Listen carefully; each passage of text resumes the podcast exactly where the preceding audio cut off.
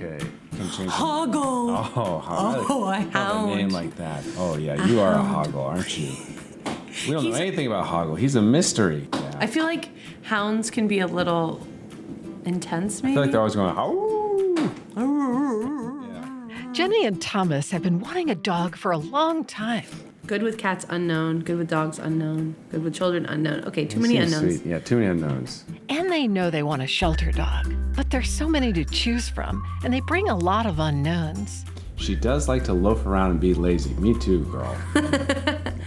She's anxious when left alone. Well, I Also, that- me too. well, It's hard to know whether or how a shelter dog will fit into your family. Okay. Bruna, is this a charming dog? No, I You don't are know. looking for a cuddly couch potato. This is your girl. You That's what we're looking for. We want couch potatoes. Don't you do too, baby? Sweet, Yeah. loyal hound mix. House trained. That's nice. In Southwest Virginia, college students are helping take away a few of those unknowns with shelter dogs. This one is the one I want. I want this one. Oh, Maggie's cute. A terrier. Wait, we should actually just get this She's dog. a scruffy little lady who is very nervous Nervous. about the world. Okay, that's Quiet home. Well, that was a regular routine. Eh, eh, for would us. be best in a home quote without small children. Okay, yeah. Sorry, Maggie. Sorry, we Maggie. love you, but We love you, we got have the small children. Students at the University of Virginia College at Wise are learning about psychology by teaching shelter dogs some basic behaviors and tricks. This is just a win win for everybody. The students are able to practice and to learn. The dogs are able to get a little bit of love. The shelters are able to get some extra attention and some resources coming their way. And even those who adopt the dogs are getting dogs that at least have some basic manners. From Virginia Humanities, this is With Good Reason. I'm Sarah McConnell. Today on the show, we're giving our animal friends a little bit of love. We'll get to those sweet pups later, but first, in the early 20th century, terrapins, a kind of turtle, were a culinary delicacy. Then humans nearly hunted them to extinction. While Americans don't eat much turtle these days, terrapin populations are still in danger from crab traps. Randy Chambers is a professor of biology at William and Mary. He's working to perfect a device for crab traps that will protect terrapins. Randy, how are terrapins different from other turtles? Many of us only think of terrapins as maybe the school mascot of Maryland, right? That's right. And the terrapin is the Algonquin Indian word for turtle or even tasty turtle because historically they were eaten. But it's a species of turtle that is unique to North America as the only turtle that lives exclusively in estuaries, in those brackish water environments where freshwater and saltwater meet along the coast. And they're distributed from Cape Cod in Massachusetts down the Atlantic coast around Florida, along the Gulf Coast, all the way to Texas. So it's a broadly distributed species, but it's the only species that lives exclusively in those estuarine environments. How big are they? These are not box turtles.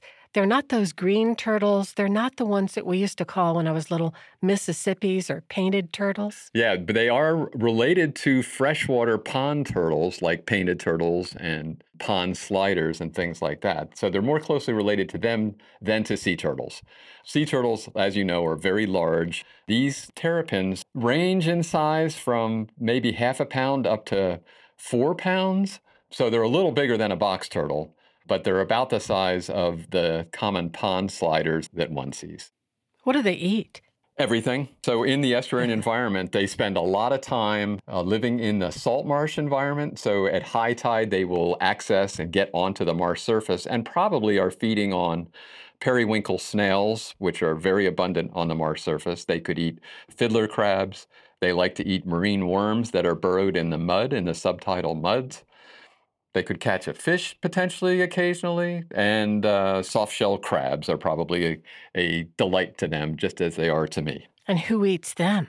Very few individuals do as adults. Uh, one of the cool predators of diamondback terrapins is the bald eagle. And uh, as eagle populations are recovering, the number of terrapins that are being eaten by eagles is increasing as well. Uh, the small turtles probably are susceptible to being eaten by lots of things just because of their small size. And turtle eggs are a delicacy for uh, many, many different nest predators, including crows, including raccoons, opossums, coyotes, foxes, and so forth. So a terrapin, like any good aquatic turtle, has to em- the females have to emerge from the water to nest, and so they are crawling up onto land. And when they crawl up onto land, the potential nest predators tend to follow them around and then make quick work of their nests when they find them. It used to be that people ate terrapins, right? they did, and I was not one of them. Um, uh, but back in the 1800s and early 1900s, uh, the terrapin uh, was consumed a lot. Uh, first, uh, it was one of those staples for people who were subsistence living near the water. But then increasingly, it became uh, one of those high society uh, delicacies that that uh, people were attracted to, and so some of the finer restaurants had terrapin on the menu. And in fact, if you go to the old Joy of Cooking cookbooks, there is a recipe in there for how to prepare terrapin. And I note that sherry was the important ingredient because I just couldn't imagine being sober and eating a turtle. and that and that uh, consumption of turtle in some of the greater restaurants diminished in the 1920s, and then with the Great Depression in the 1930s. Were they nearly hunted to extinction? Yeah, commercial extinction. There were there were there was a, enough of a pressure on them for harvesting that terrapins in the Middle Atlantic region, where, as you noted, the terrapin is the mascot of the Mar- University of Maryland, all of those turtles were pretty much consumed, and they were bringing up turtles from southern states, from Alabama and from Georgia, up into the Middle Atlantic uh, restaurants uh, for consumption. So, pretty much all the way to commercial extinction. How did people catch them? I would imagine they're pretty slow and easy to get. Wrong. they are. They are very fast and elusive. Um, they have strongly webbed feet. So when they're in the water, uh, they can really, really move. So what has been used historically are either broad nets or hoop nets uh, for trapping turtles.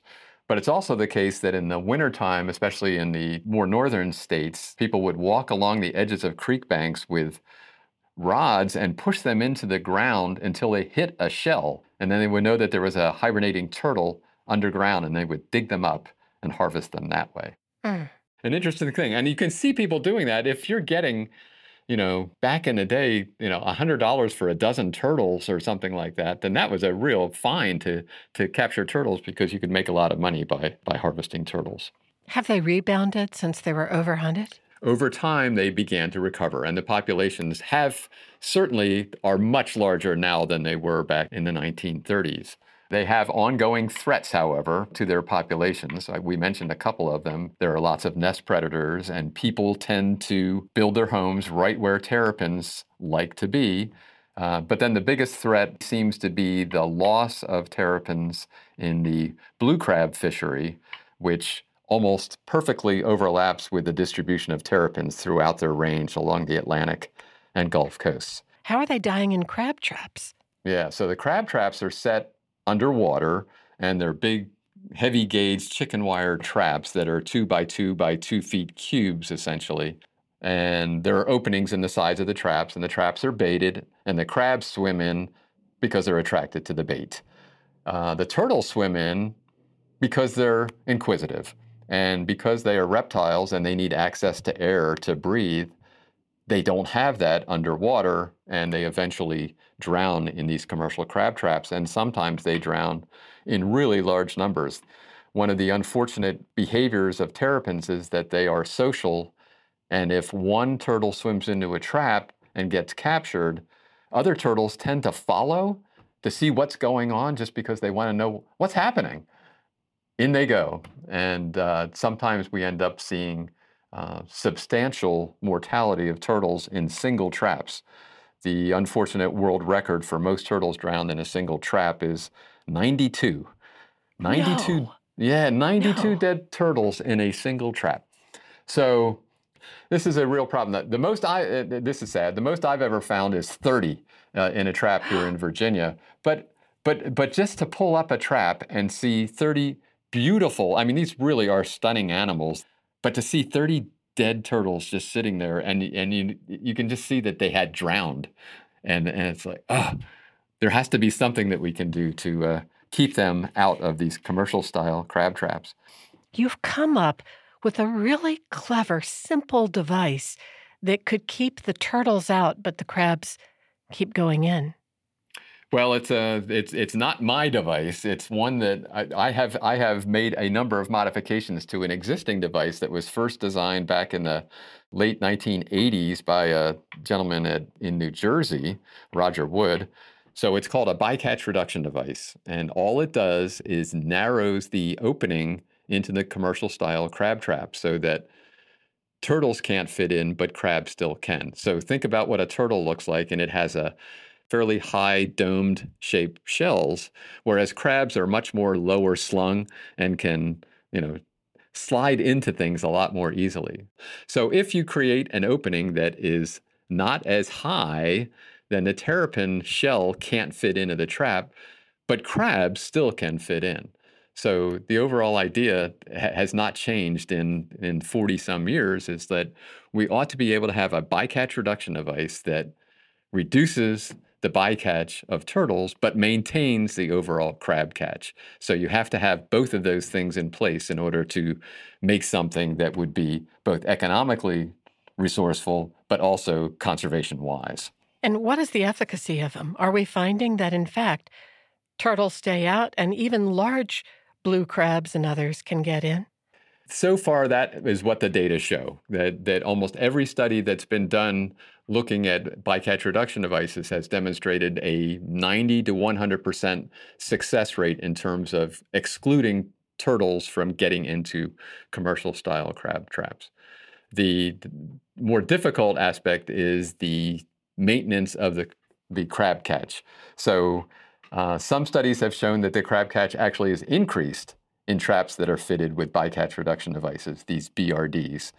But a larger number of studies have shown a slight decrease in the crab catch, not in, in terms of the crab sizes, but only in terms of the crab numbers. So if there is a, let's say, a 5 to 10% decrease in the overall number of commercial crabs that can be brought to market, then that is a, going to be a significant negative for a commercial crabber, and they are not going to be, that's not a good incentive for them to want to try to use bycatch reduction devices, nor is it going to attract the folks that are in charge of setting the regulations for the blue crab fishery. Is there a battle underway to try to get this law in the books? And is it being pushed back? There is a lot of pushback in Virginia uh, where there is a really strong crab lobby because they want to maintain crabbing and they want to maintain their livelihood. A lot of these crabbers have been crabbing for generations and they don't want to see that change. But I will say that there are other states where diamondback terrapins occur, which include New York and New Jersey and Delaware and Maryland and North Carolina and Florida, all of which have enacted uh, bycatch reduction regulations to try to reduce the mortality of terrapins in commercial style blue crab traps.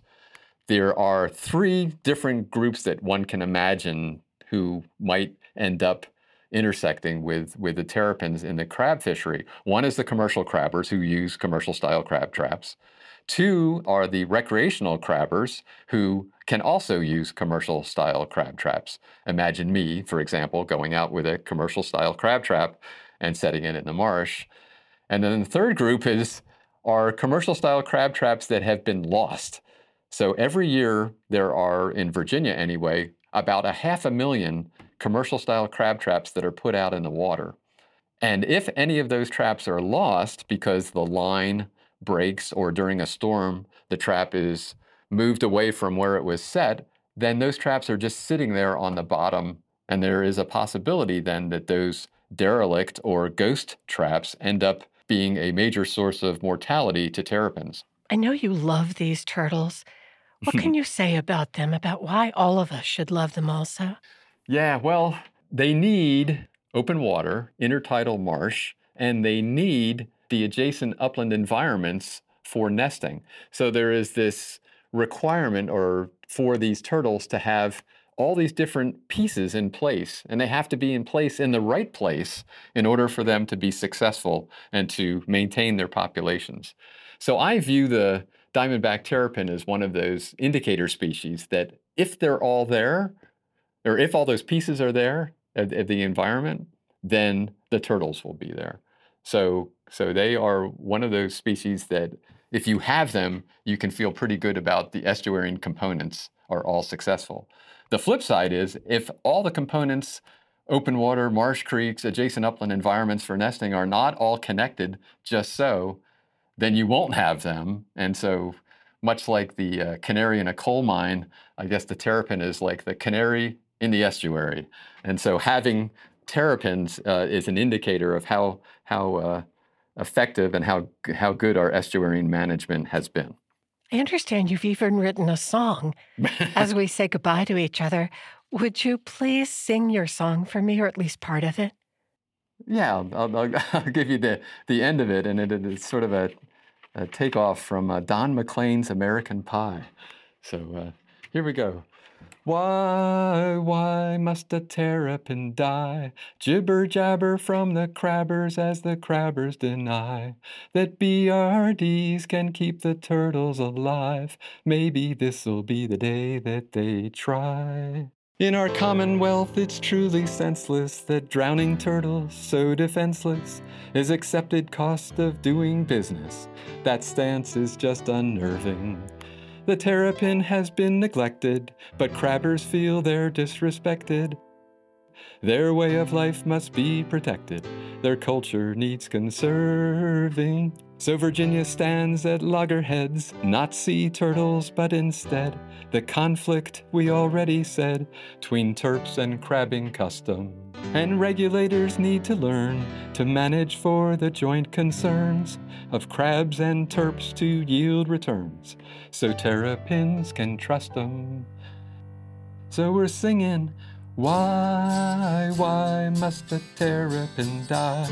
Jibber jabber from the crabbers as the crabbers deny that BRDs can keep the turtles alive.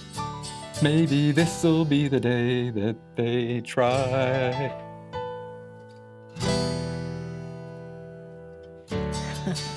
Randy Chambers is a terrapin lover and a biology professor at William and Mary.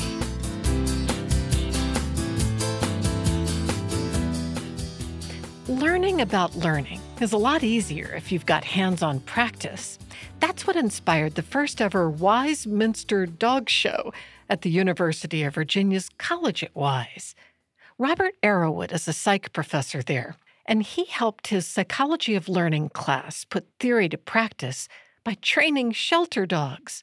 Along the way, the students at UVA Wise helped dozens of dogs from the shelter find their forever homes.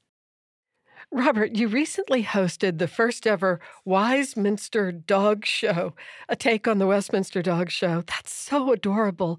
How did you come up with the idea of having your psych students work with shelter dogs? So, for this psychology of learning class, a lot of bigger schools, when they teach it, they'll teach it with a vivarium, which is where they hold a lot of the lab rats and the test animals and the research animals. Um, we're a smaller school, so we don't have that. So, as I'm setting up to teach this course, I'm thinking, what can I do to give the students some hands on learning? And so, I'm a huge dog lover. I've got three of my own. I was thinking, the shelter. There are shelter dogs that need some enrichment, need a little bit of love. This should help them get a little bit of a uh, little bit of exposure as well as make them a little more adoptable because they're trained at this point. So it just kind of popped into my head one day when I was thinking, what can I do to get my students some more experience? What a cool idea. What are some of the principles of learning you're teaching in the class? So, the two main components that we broke this class down to involve uh, classical or Pavlovian conditioning, as well as instrumental or operant conditioning. So, with Pavlovian, it doesn't so much matter what the animal or the person for that matter does. So, for instance, if if every single time you hear a bell, you get access to food or something you like, you're going to come to expect that. Operant condition, however, it depends on the behavior of the person or the animal. So the dogs, for instance, have to do a trick in the presence of that external cue, such as the command, to get the reward. If you do a behavior and you get punished for that, you're going to reduce that behavior over time. If you do a behavior that you get rewarded for, you're going to increase that behavior over time. So those are the two big theoretical approaches that we used. So, give me an example of each one that you guys do with your students and the dogs. Sure. So, typically with training dogs, we do more instrumental or operant conditioning. Um, the classic example for Pavlovian conditioning, though, is when Pavlov would ring a bell and give his dogs food and he would measure their salivation. Eventually, over time, whenever the bell would ring, they would just start salivating without the presence of the food because they expected the food. On the other hand, most of what we did that builds off of Pavlovian conditioning is instrumental condition or operant. Or in that case, we would give a command. This could be anything in the environment. A bell could be a command, for instance, but any sort of sound or cue, and then the animal has to do a behavior. When the animal does that behavior, that's the only time they get rewarded or punished in some cases. So I let the students be a little bit um, open with what they trained. My requirements were they had to have their dogs trained with five commands, one of which had to be a little bit more advanced. So some of the stuff that I taught them to work with were basic things like sit, stay, come, touch, that sort of thing.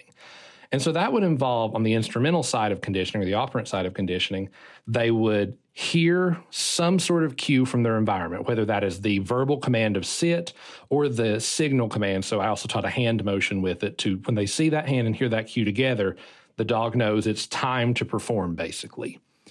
Whenever they get that cue, the dog then could either sit or not sit. If they don't sit, nothing happens. If they do sit, that is, they have completed that response and they get rewarded for it. Same thing goes for something like come. In this case, it's a different verbal command. Instead of saying sit, they would say come, and it would be a different uh, hand command or hand motion. And then once again, the dog has the option to stay there, not move, or to come forward. If it comes forward, it gets the reward in that case. How did you first start teaching your students in the course of the semester how to do all this? The way I took the course was I broke it down into two sections. The first part of the course was heavy in theory, and the second part was when we actually went to the shelter. For that first part, though, um, my oldest dog, Drake, I spent all of uh, winter break uh, breaking his conditioning ultimately. Oh, no. Well, during class, during that first portion, Drake would actually come in with me and he would, sh- and I would show the students how to start eliciting behaviors with him, and they would get an opportunity to practice with him because he's a very uh, low energy. He's a very relaxed dog that's I completely think is safe for anyone to work with. The students loved him, but being able to practice on him before they went to the shelter on their own to work with their dogs uh, was a huge help to them. That's really amazing. Wouldn't that make him feel crazy or maybe resentful of you? Initially, he's going to get what's known as frustration. Um, so there's actually a theoretical approach we Yeah. talked about in class called frustration theory um, that talks about how to uh, increase behavior, reduce behavior using uh, just simple frustration. At first, he would have felt that, but then over time, just that extinction would have come in to where he would have forgot that initial behavior. But Drake's my buddy. He and I have been together for oh almost uh, seven years now, so he forgave me. I guess he's like, oh, are you up to this again? Right. So, what was it like when the students actually started working with their own shelter dogs? I imagine they loved it.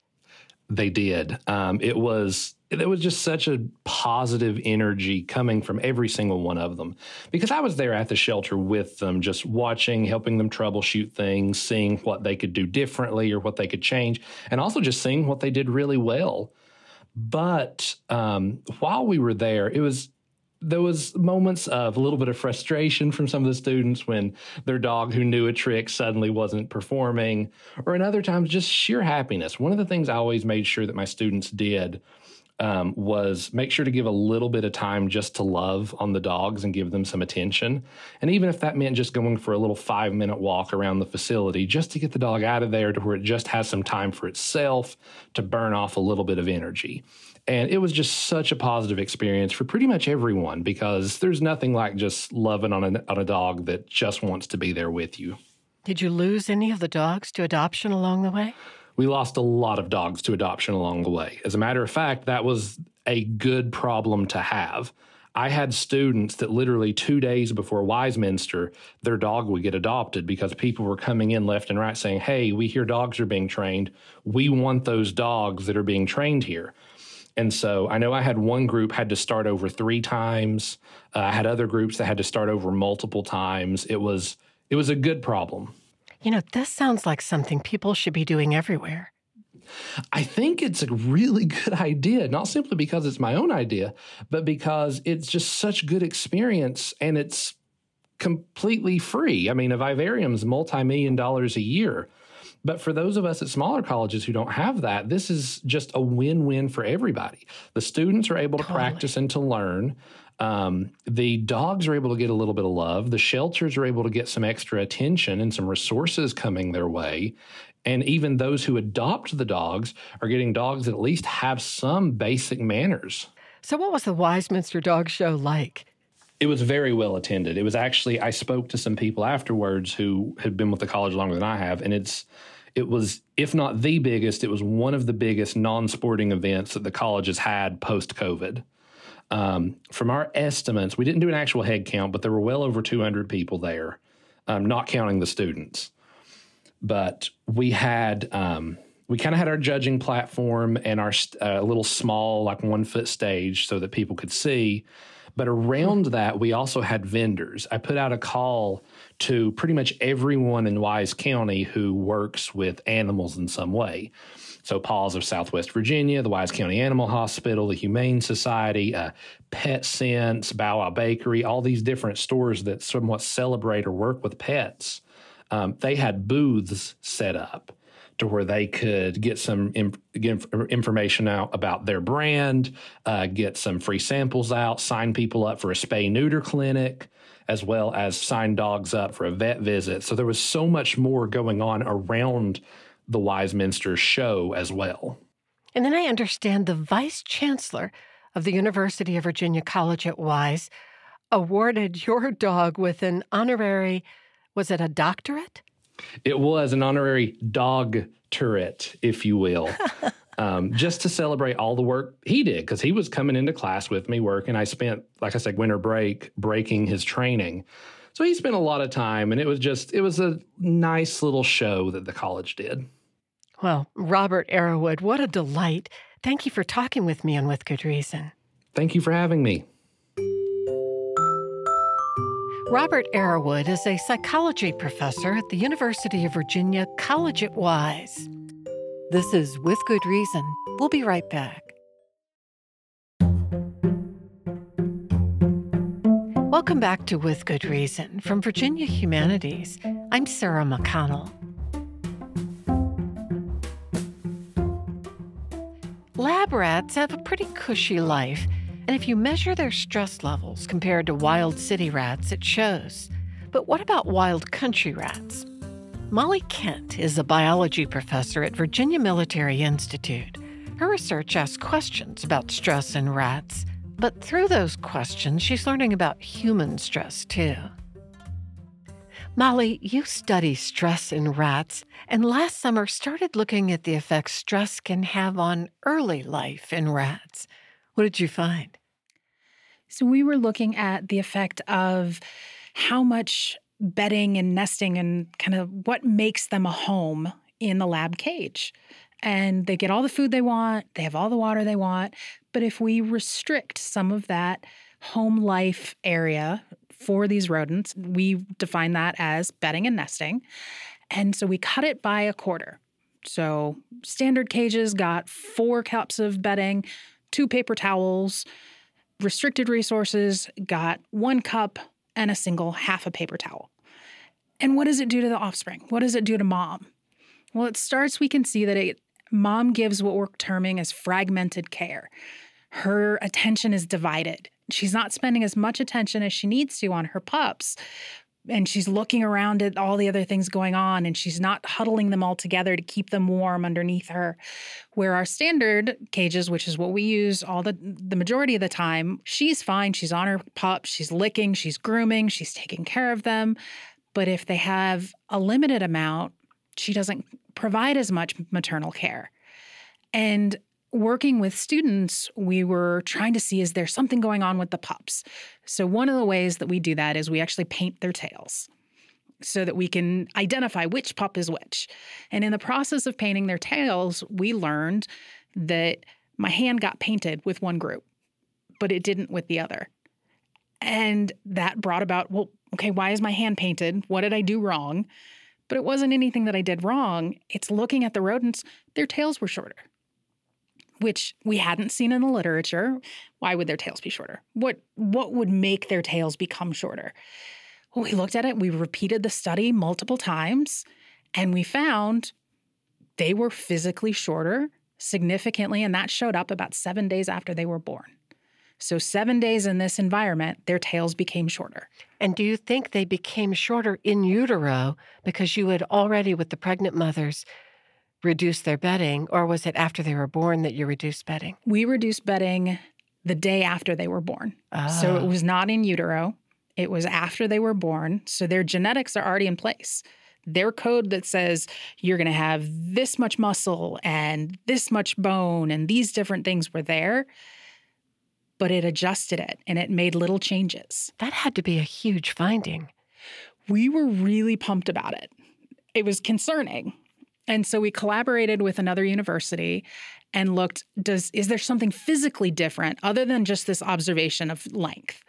And we found that there was a reduction in collagen, which makes up tendons. So there's a reduction in the tendons of these animals. And there's a reduction in bone density. So their bones are not as sturdy as if they had been in the standard bedding and nesting model.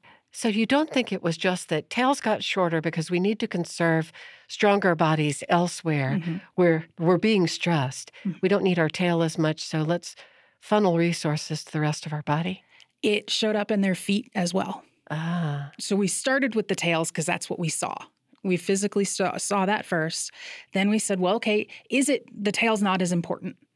We know the tail is important to keep their temperature correct. And if mom's not giving them the, the appropriate care, maybe they've got to change their tail. Temperatures in the nest didn't change. It was the same, even though mom wasn't providing the same amount of care. have you seen human stresses cause something like this before? Yes. Where we have a physiological reaction?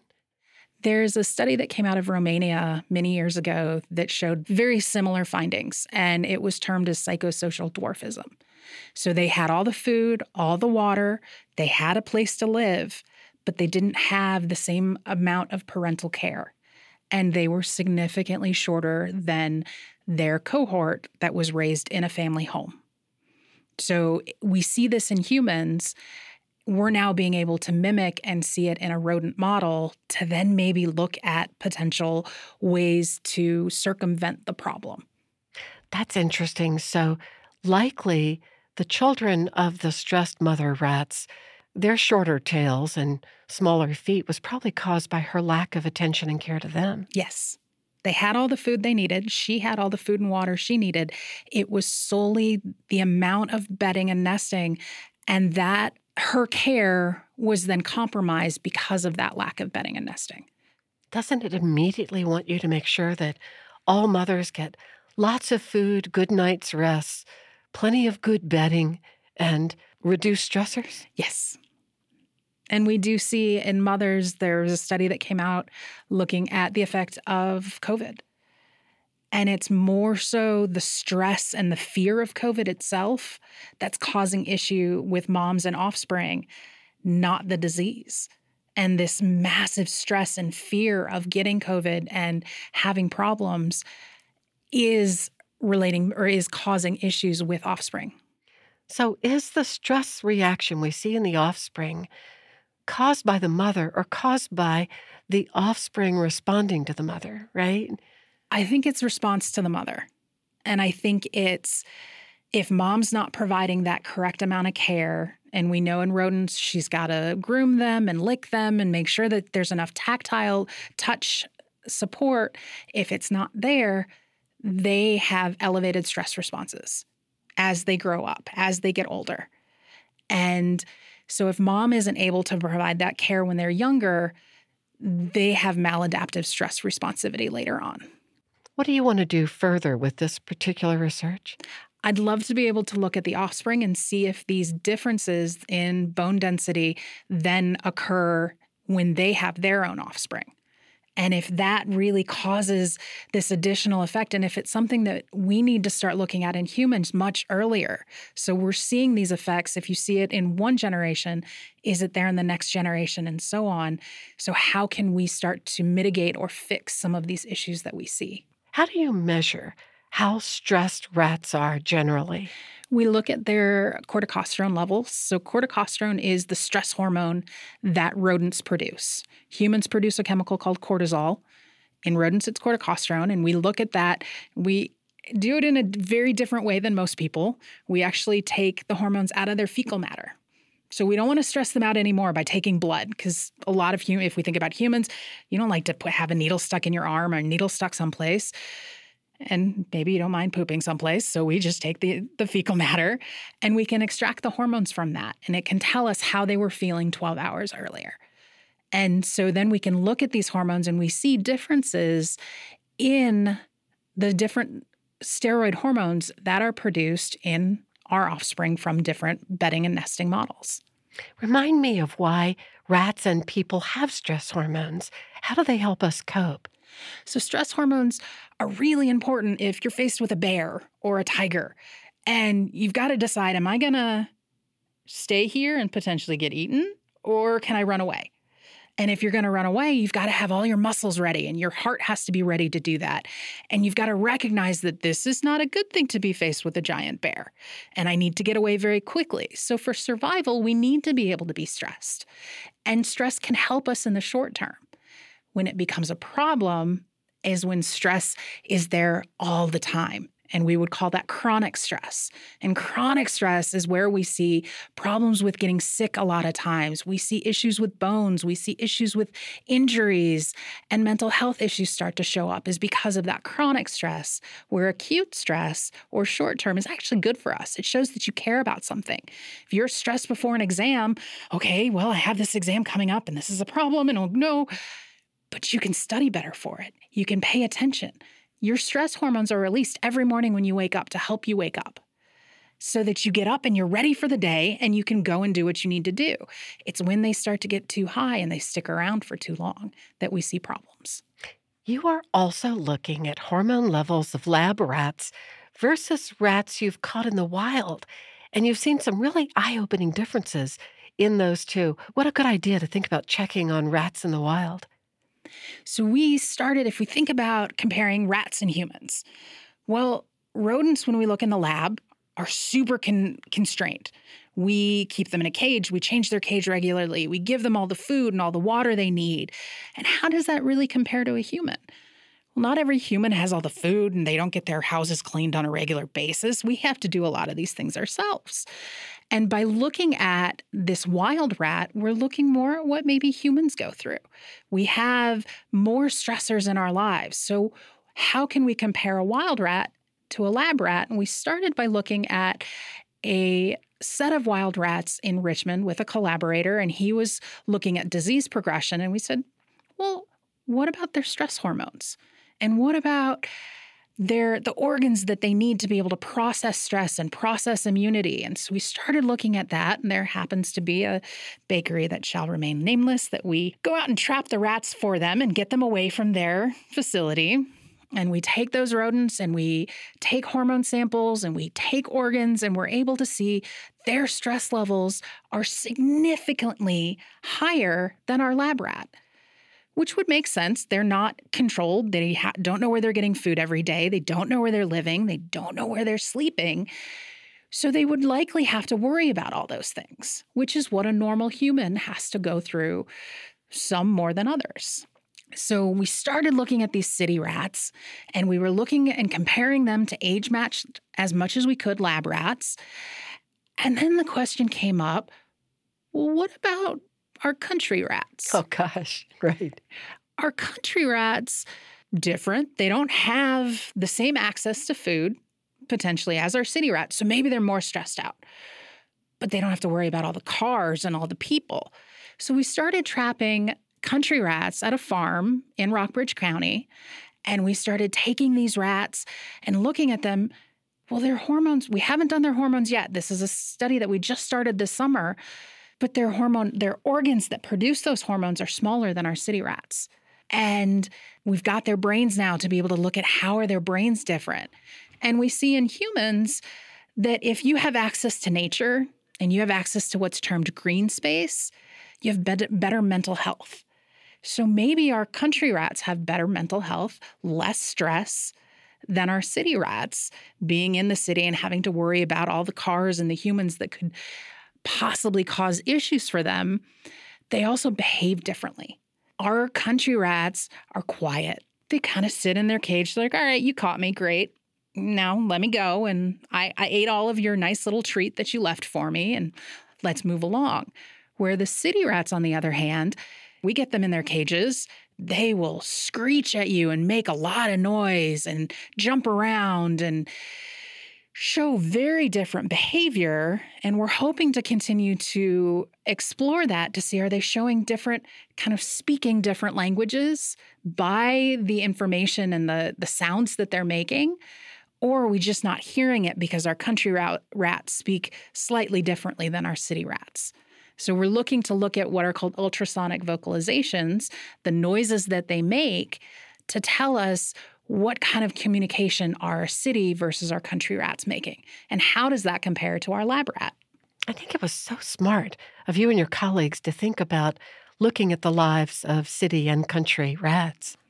It was something we initially saw in some human literature outside of the US in Scandinavia, they did some studies looking at green space. And if you're close to a park, what does that do for your mental health? And they saw that better mental health if you're close to a park. And we saw different, the brain reacting differently if you go for a walk in nature compared to just sitting looking out at a cityscape. And by seeing these differences, it got us thinking, well, maybe there are actually some differences that we can test and we can start to understand why are these differences present.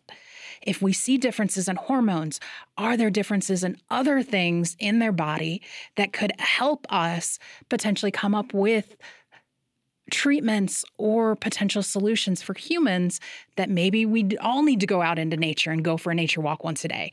And let's go do that instead of stressing out about being on your cell phone or doing the different things. And if we can go out and just relax for a period of time, it may help us. So we're actually looking to start possibly doing some of this with our students, forcing them to go out into nature and looking at their hormones. And they're not allowed to have their cell phones. We're going to take those away from them. Right. And f- take hormone samples while they're out there, and just just being in nature also do similar things in humans. Molly Kent, thank you so much for talking with me and with good reason. Thank you. Molly Kent is a biology professor at Virginia Military Institute. Are there undiscovered animals lurking in plain sight?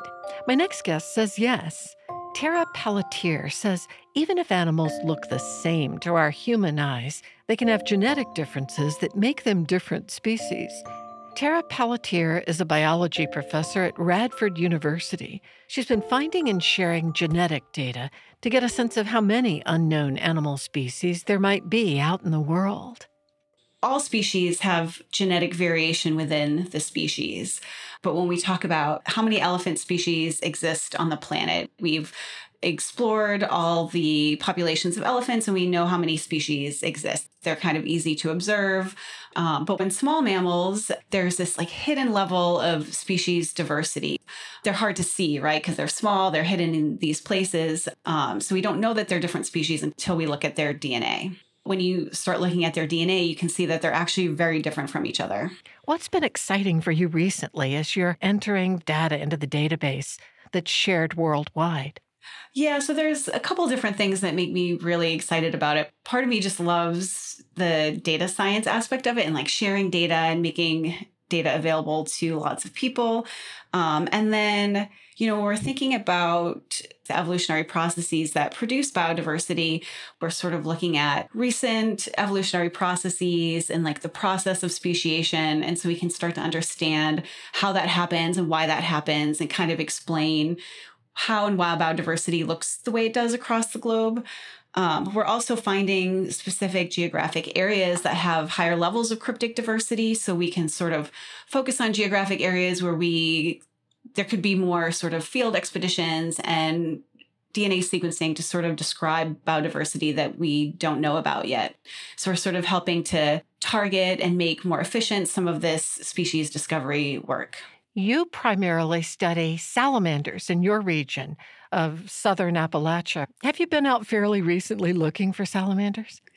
Um, so that's an interesting question because I used to do a lot of field work with salamanders. The last few years, I've been doing a lot more of this like computational work, but I'm trying to get a project set up where I can go out in the field around here in the southern Appalachians and start looking more closely at salamanders. And so, if we find some areas where we think that there's more diversity than has been discovered, we can go out in the field and collect more data and try to say, hey, we have different species here, and then start even thinking about like more in more detail, like what is contributing to the diversification of salamanders in this particular spot or in this particular group. So that's kind of like the next step for me, hopefully. What was it like when you were looking for them? How would you go about that? Yeah, it's actually, I think it's pretty fun. Whenever I smell wet dirt, it makes me think of salamanders. But I would find a spot that looked sort of, had a good canopy cover, and I would flip over rocks and logs and just hope that they would be there. After enough experience, you kind of figure out which ones to to flip over. Um, but it's it's a lot of wet dirt. I would be out in the rain a lot. Um, so in some ways, it's like kind of miserable, but also awesome at the same time. Were your salamanders typically living in streams? Are they more like in wet dirt under logs? So you can find salamanders in both of those places. I specifically studied more terrestrial salamanders, so I would be looking under rocks and logs, um, just in a forested area, as opposed to specifically going to ponds and streams, which is like kind of what most people think of when you think of salamanders. Um, but yeah. there are like there are a lot of them out there in the forest that you just like you're probably walking right on top of them if you're out in the woods and you don't even realize you're doing it. Give me an example if you can channel it, because you might have just been doing this by instinct after a while. How would you know where you were likely to find a log that would be more salamander rich than another log? yeah, that, that's a good question. It did take a lot of trial and error. Um, but if it's sort of like a cooler part of the forest where there's a lot of canopy cover, like there's not a lot of sun, it's like kind of moist and a decent sized rocker log. You know, you don't want to find something small. And as I'm saying this, though, I do want to sort of point out that I don't always just do it for fun because I like to sort of not bother salamanders too much if I can help yeah. it, you know. So it, it is fun to do, but I I usually I also also try to leave them alone a little bit too. And you're telling us, please leave them alone. yeah, you know, I want to encourage people to look for cool stuff in nature. Um, but you know you kind of want to not disturb it. Like if i flip over a rock or a log i always make sure i put it back exactly how i found it. What do you think the implication is down the road of your work? I get that you're looking for salamanders or now you're crunching the dna numbers right? Mm-hmm. entering things into a vast database. What ultimately matters about this? So yeah again i think there's like two different ways to look at it. Like for me um just understanding evolutionary processes and how biodiversity is created just brings me like joy. And I think that there is innate value in biodiversity and species. Um, but there's some practical implications too if we think about conservation. Um, if we we need to know what's there if we're going to protect it and if we want to find geographic space that's worth protecting you know we can maximize those efforts by knowing how much diversity is there, thinking about the diversity of the species that exist in a particular area. Um, and just like how things respond to changes over time can help us sort of predict how things might respond to changes in the future. You know, a lot of times there are battles over a certain salamander species and the habitat being disturbed by new construction or development, that kind of thing. I think often the people who want to leave the salamander habit intact are not only wanting to defend the salamanders themselves, yes, but it's also to let be this plot of land which can continue undisturbed in its many marvelous formations, right? Yeah, that's sort of the the thing there, right? It's not even just the salamanders; it's all the organisms that live in that particular geographic space. Um, so it's a trade off. You know, we have to.